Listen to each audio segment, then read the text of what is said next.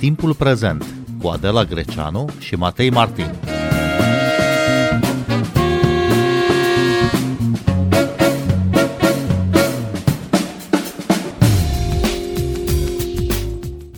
Prim-ministra Republicii Moldova, Natalia Gavrilița, și-a dat demisia după 18 luni de mandat, motivând că țara intră într-o fază nouă în care prioritatea este securitatea energetică, cibernetică, economică și socială. Președinta Maia Sandu a anunțat candidatura lui Dorin Recean pentru funcția de prim-ministru și a vorbit astăzi despre un plan al Moscovei de a înlătura puterea de la Chișinău pentru a o înlocui cu una favorabilă Kremlinului. Bine v-am găsit! Noi suntem Adela Greceanu și Matei Martin și invitata noastră este Angela Grămadă, cercetătoare a spațiului ex-sovietic, președinta Asociației Experți pentru Securitate și Afaceri Globale. Bună seara, bun venit la Radio România Cultural! Bună seara și mulțumesc mult pentru invitație! Uh, Maia Sandu denunță un plan bine organizat cu atacuri asupra instituțiilor statului, cu, citez, luări de ostatici mascate sub acțiuni de protest ale opoziției, acțiuni violente puse în aplicare de diversioniști cu pregătire militară, camuflați în civil. Toate acestea ar fi un plan al Rusiei de schimbare a puterii legitime de la Chișinău. Planul acesta i-ar fi fost uh, comunicat de serviciile de informații ucrainene. Ce să înțelegem de aici? În primul rând trebuie să, să tratăm cu mare atenție aceste mesaje care apar în spațiu public. De ce? Pentru că autoritățile de la Chișinău încă din luna martie au încercat să nu escaladeze panica în rândul populației. Uh, pentru că există responsabilitate față de actul de guvernare, dar în același timp există și o înțelegere foarte bună a situației care, pe care o avem noi în Ucraina acum, acele mii de refugiați, zeci de mii de refugiați ucraineni care aveau nevoie de liniște și aveau nevoie de o cât de puțină situație de stabilitate acolo unde s-au uh, retras din, uh, din fața războiului. Și pe lângă aceasta era nevoie de a asigura cetățenii Republicii Moldova că există o guvernare stabilă, există o guvernare capabilă să facă față acestor crize susținute care veneau nu doar din uh, sau nu doar pe fonul războiului, dar și din cauza faptului că Federația Rusă a încercat și încearcă, continuă să aplice împotriva Republicii Moldova diferite instrumente de destabilizare a situației, atât politice cât și sociale. În plus, autoritățile de la Chișinău erau foarte conștiente că există forțe interne politice care vor încerca să folosească această oportunitate oferită de război, pentru că vigilența se duce în altă direcție și atunci uh, uh, nu va mai fi atât de mult uh, spațiu pentru ca autoritățile să poată să acționeze imediat. Ei s-au înșelat pentru că acele acțiuni despre care probabil vom vorbi în minutele următoare. Acele acțiuni au fost cumva dejucate și de autorități, dar și de partenerii Republicii Moldova, printre care se numără și Ucraina. Bun, dar până un alta, haideți să luăm pe rând. De ce ar avea interes Kremlinul să destabilizeze Republica Moldova acum? Kremlinul nu destabilizează Republica Moldova acum. Uh, ea, e o acțiune continuă, e o strategie continuă și dacă Uh, doriți, ne putem întoarce puțin înapoi în timp, să, să vedem cu cum și-a început uh, mandatul de premier doamna Gavrilița.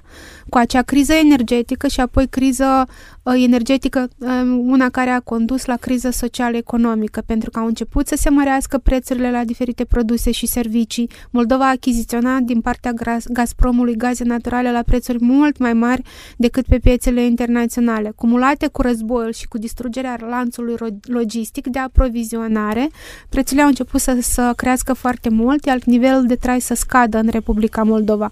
Oamenii nu mai aveau suficiente resurse ca să plătească facturile sau să facă aceleași achiziții pe care le, le făceau uh, anterior. Susținerea financiară din afară a contat foarte, foarte mult și uh, faptul că Republica Moldova s-a aliniat și s-a alăturat în același timp Uh, Ucrainei atunci când a fost depusă cererea de aderare la uh, Uniunea Europeană a supărat și mai mult Kremlinul. De ce? Pentru că Moldova împreună cu Ucraina și cu Georgia, care au arătat uh, nu doar solidaritate pentru Ucraina, dar au încercat să demonstreze că există voință de a promova anumite interese și obiective naționale de dezvoltare, uh, puteau să genereze frustrare pentru că, uh, unu, scăpau printre degete câteva uh, state foste republici ale Uniunii Sovietice și doi, și, deci inclusiv respectiv își pierdeau influența asupra lor și doi, pentru că aceste state adoptau în interior un model democratic care nu este pe plac Federației Ruse, nu este pe plac Moscovei și nu și l-ar fi dorit mult mai aproape de propriile sale frontiere sau de proprii săi cetățeni. Și în acest context era necesar de a uh, instrumenta anumite momente pentru a sabota toate aceste acțiuni care erau întreprinse de, a, de autorități depunerea cererii de aderare, convingerea unor state membre ale Uniunii Europene că nu este momentul oportun pentru a vota pentru acest statut de țară candidată și știm că discuțiile au fost destul de dificile în cadrul Uniunii Europene, cât de mult s-a împotrivit Ungaria, cât de mult s-au împotrivit alte state și până, până în ultimul moment a, a fost nevoie de o acțiune susținută din partea statelor care favorizau astfel de uh, uh, oportunitate pentru aceste state din Europa de Est.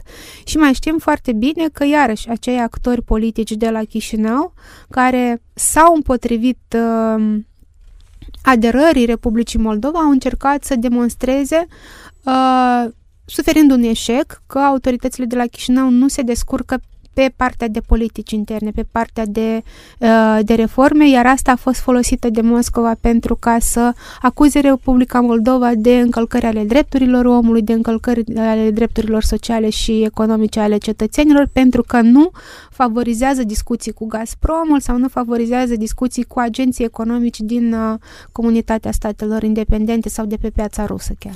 Bun, în orice caz, Maia Sandu a ales să denunțe acest uh, plan de destabilizare Republicii Moldova, pe care spune ea uh, l-a aflat de la serviciile de informație ucrainene. Ce spere să obțină astfel?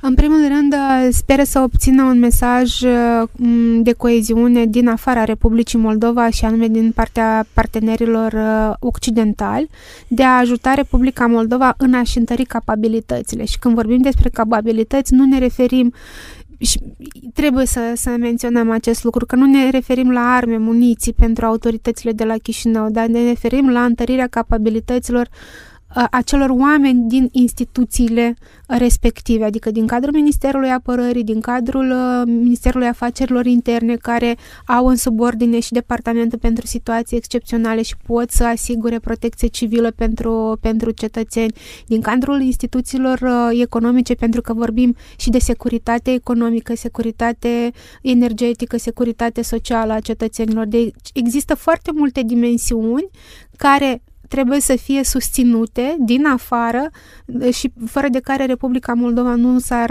nu s-ar descurca. Și mai spune ceva mai Sandu în acest mesaj, ea cere explicit uh, întărirea SISA, Serviciilor de Informație și Securitate.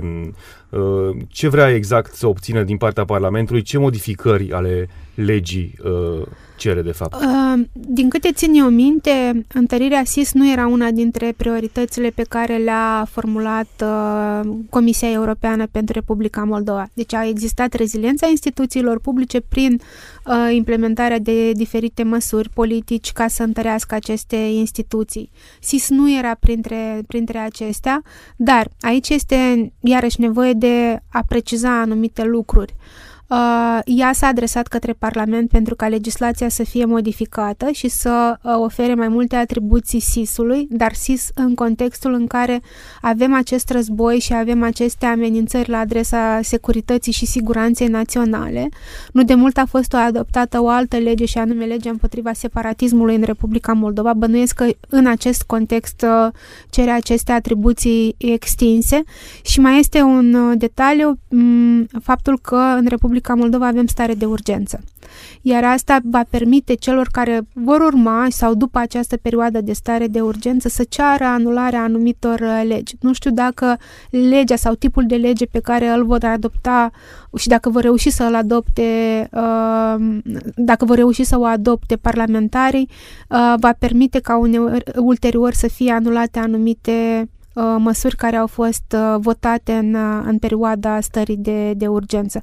Eu cred că Maia Sandu nu s-a referit la atribuții temporare acceptabile într-un context de război în care statul să, să fie amenințat și atunci să, să se poată acționa în consecință. Eu cred că mai degrabă s-a referit la întărirea capacității acestei instituții ca ea pe termen lung să poată fa- să facă fața amenințărilor care vin din, din afară. Dar nu sunt și riscuri aici să adopți în regim de urgență o legislație Uh, care să întărească, să consolideze un serviciu de informații? Există riscuri și de aceea cred că introducerea în discursul ei de astăzi a acestui subiect uh, probabil că a fost uh, foarte mult măsurat, pentru că când aduci în discuție un asemenea subiect în spațiul public, pentru că se dă apă la moară mai multor forțe politice, îți asumi acest uh, lucru și ți asumi să, să prioritizezi ori securitatea și siguranța națională, adică a cetățenilor, ori să uh, um, oferi mai multă uh, influență unor instituții sau structuri de, de forță. Deci probabil că aici a prevalat totuși siguranța națională. Pentru că de obicei Maia Sandu nu aruncă cu asemenea declarații în spațiu public fără ca ele să fie foarte bine cântărite. Asculți timpul prezent! Timpul prezent e un talk show zilnic despre politică, societate și cultură difuzat la Radio România Cultural. Ne puteți asculta pe Apple Podcasts, Google Podcasts, Castbox, Spotify și altele. Maia Sandu vorbește despre acest uh, presupus plan de destabilizare a țării tocmai într-un moment de instabilitate, adică într-un moment în care Republica Moldova a rămas fără prim-ministru. Nu este cumva un moment uh, nepotrivit, Angela Grămadă? Despre posibila schimbare a guvernului s-a vorbit încă de acum două-trei luni la Chișinău. Atunci aceste uh, discuții sau dezbateri publice erau argumentate de modul în care anumiți miniștri își exercită mandatele, adică nu se descurcă și nu fac față acelor atribuții pentru care au fost uh, numiți în acele funcții.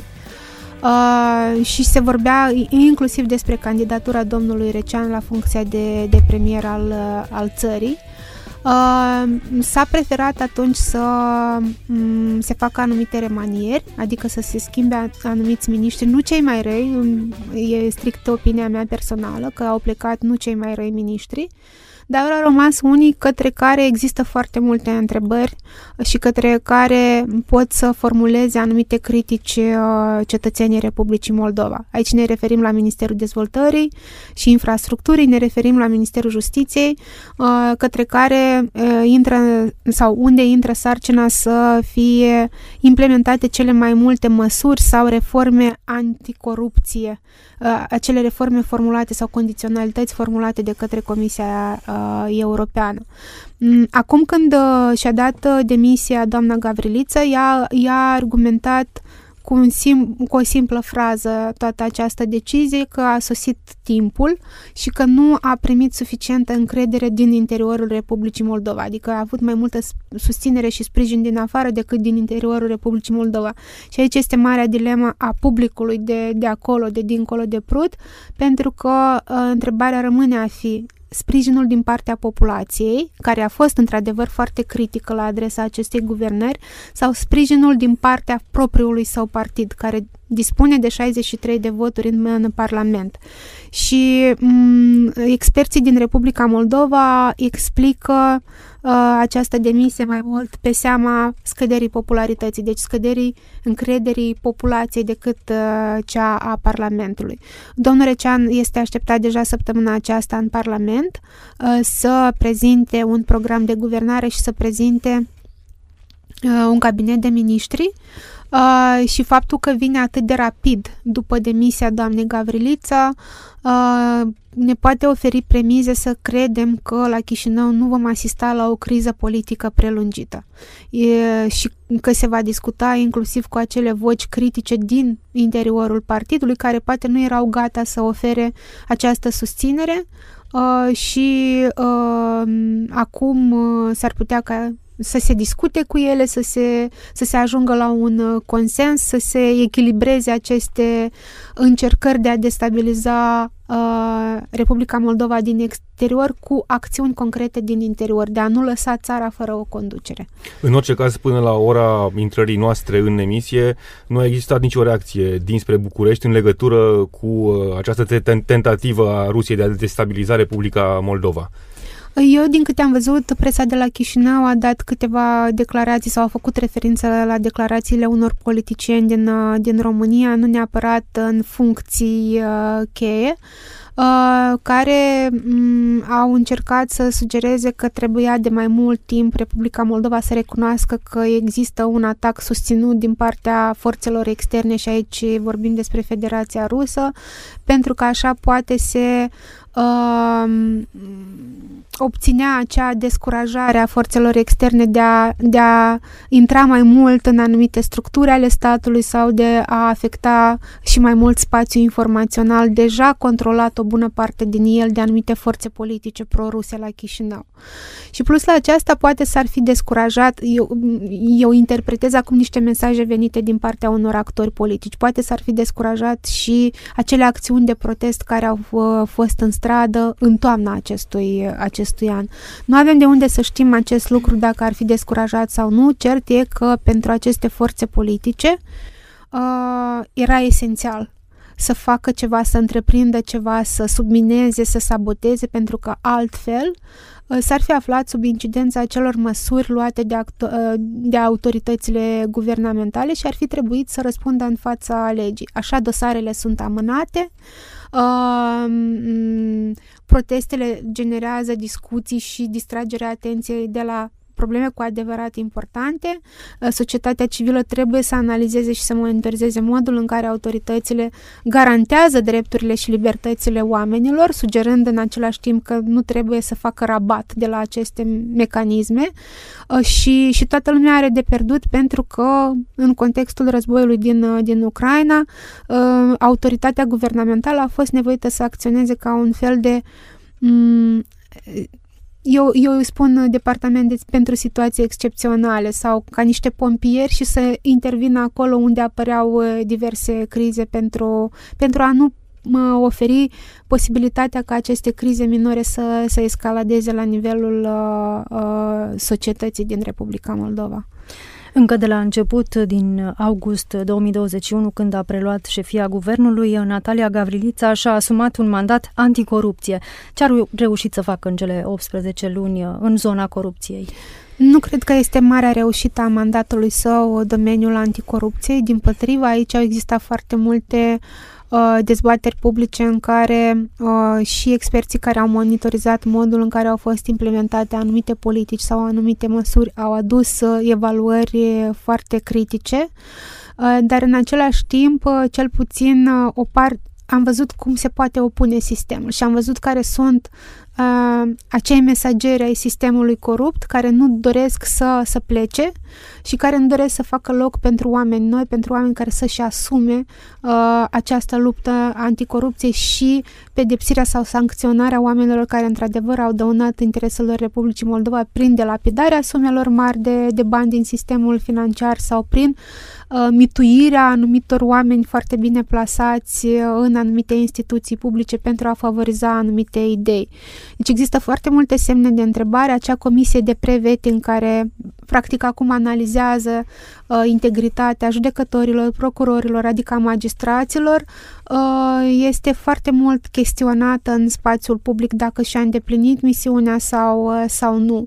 Uh, poate că una dintre, unul dintre avantajele acestei comisii este faptul că ea are în componența sa și uh, uh, experți din afara Republicii Moldova, care uh, au o capacitate mult mai detașată de a analiza dosarele acestor uh, candidați pentru aceste, pentru aceste funcții și asta uh, oferă mai multă credibilitate uh, analizei evaluărilor pentru, pentru viitor. Gavrilița a preluat mandatul de prim-ministru într-o perioadă marcată de crize energetice, economice, crize care s-au adâncit odată cu invadarea Ucrainei de către Rusia. A crescut foarte mult prețul la gaz în Republica Moldova, dependentă de gazul rusesc, au crescut prețurile la produsele de bază.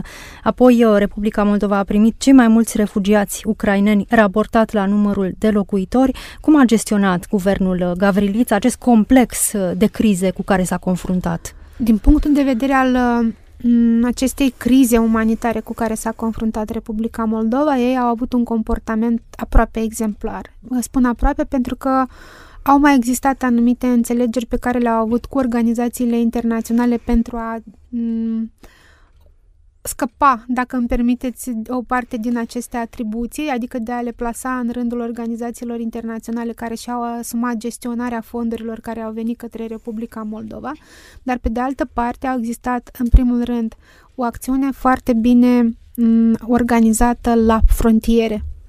Și asta s-a făcut inclusiv în uh, cooperare cu autoritățile române, pentru că se înțelegea foarte bine faptul că pot să existe anumite rețele de uh, traficanți de uh, carne vie prin, uh, prin aceste uh, coridoare dinspre, dinspre Ucraina. Uh, s-a gestionat foarte bine fluxurile financiare care uh, doreau să fie scoase din Ucraina prin anumiți cetățeni care încercau să fugă din, uh, din uh, calea războiului sau uh, uh găsit foarte multe Uh, persoane care au încercat să destabilizeze situația în interiorul Republicii Moldova venite din, uh, din regiunea transnistreană. Toate acestea au fost foarte bine gestionate. Plus la aceasta să, uh, să ne uităm un pic pe imaginea Republicii Moldova care a găzduit acești oameni, care le-a asigurat anumite resurse de subzistență, care a organizat tipuri de servicii și de asistență pentru ei și care a reușit să aducă în țară foarte multe resurse financiare pentru a acoperi necesarul ce celelalte populații prezente, adică propriilor săi uh, cetățeni. Din acest punct de vedere, nu avem ce să reproșăm acestui uh, guvern.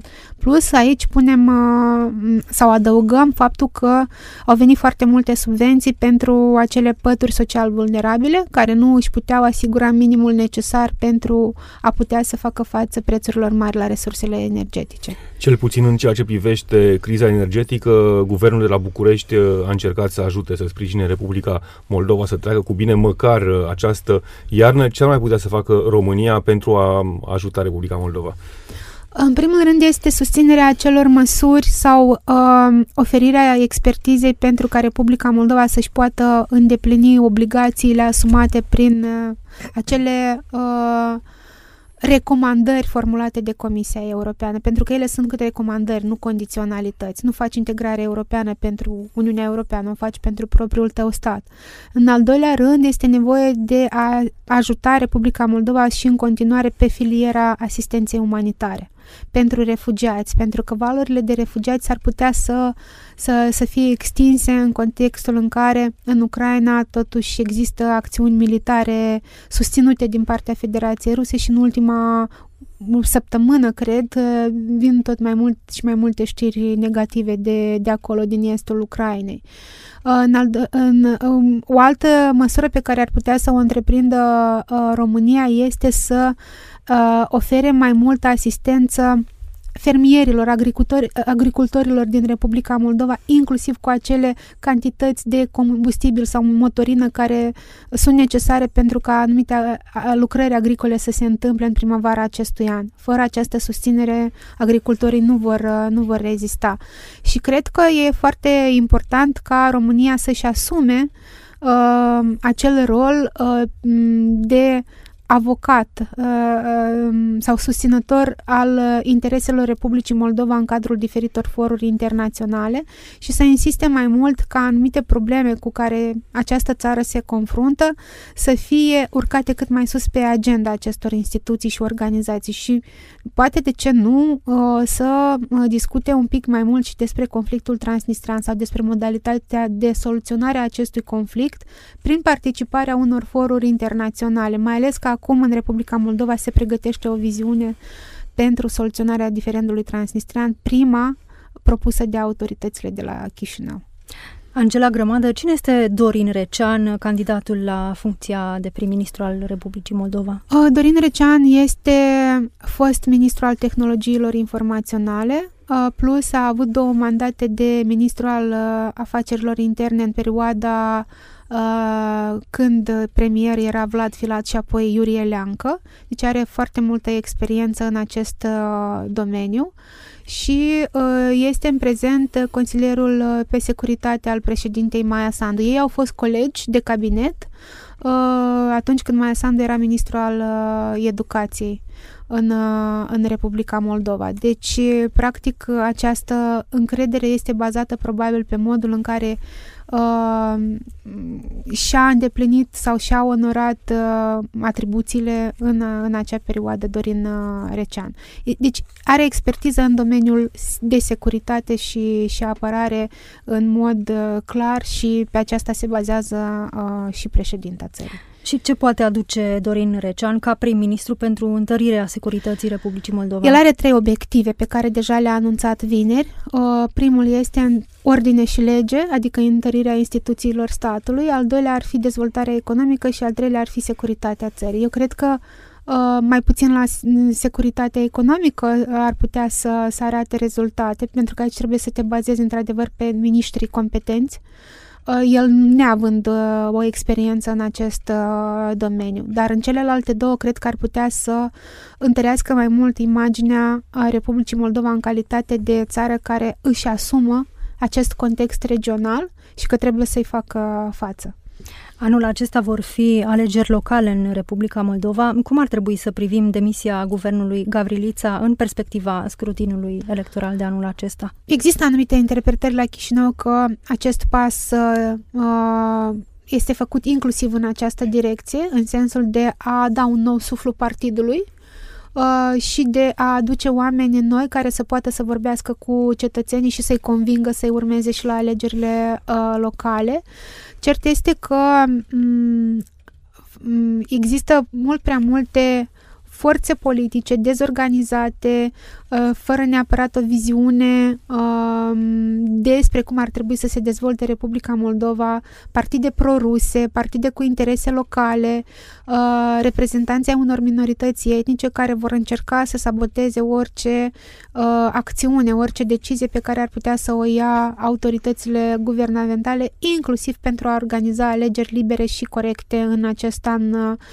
Și asta e, e rațional din punct de vedere al actorului politic, pentru că el urmea, uh, are drept obiectiv să obțină uh, o prezență cât mai mare în spațiul și în viața politică, astfel încât să poată să gestioneze fluxurile financiare sau să gestioneze factorul uh, politic în, în regime. Va fi un, o campanie destul de grea pentru PAS, mai ales dacă vine și luăm în considerare uh, Ehm, scăderea popularității acestui partid în context de criză economică, socială și de, și de securitate. Angela Grămadă, vă mulțumim pentru analiză și explicații. Noi suntem Adela Greceanu și Matei Martin. Ne găsiți și pe platformele de podcast. Abonați-vă la timpul prezent pe Apple Podcasts, Google Podcast și Spotify. Cu bine, pe curent!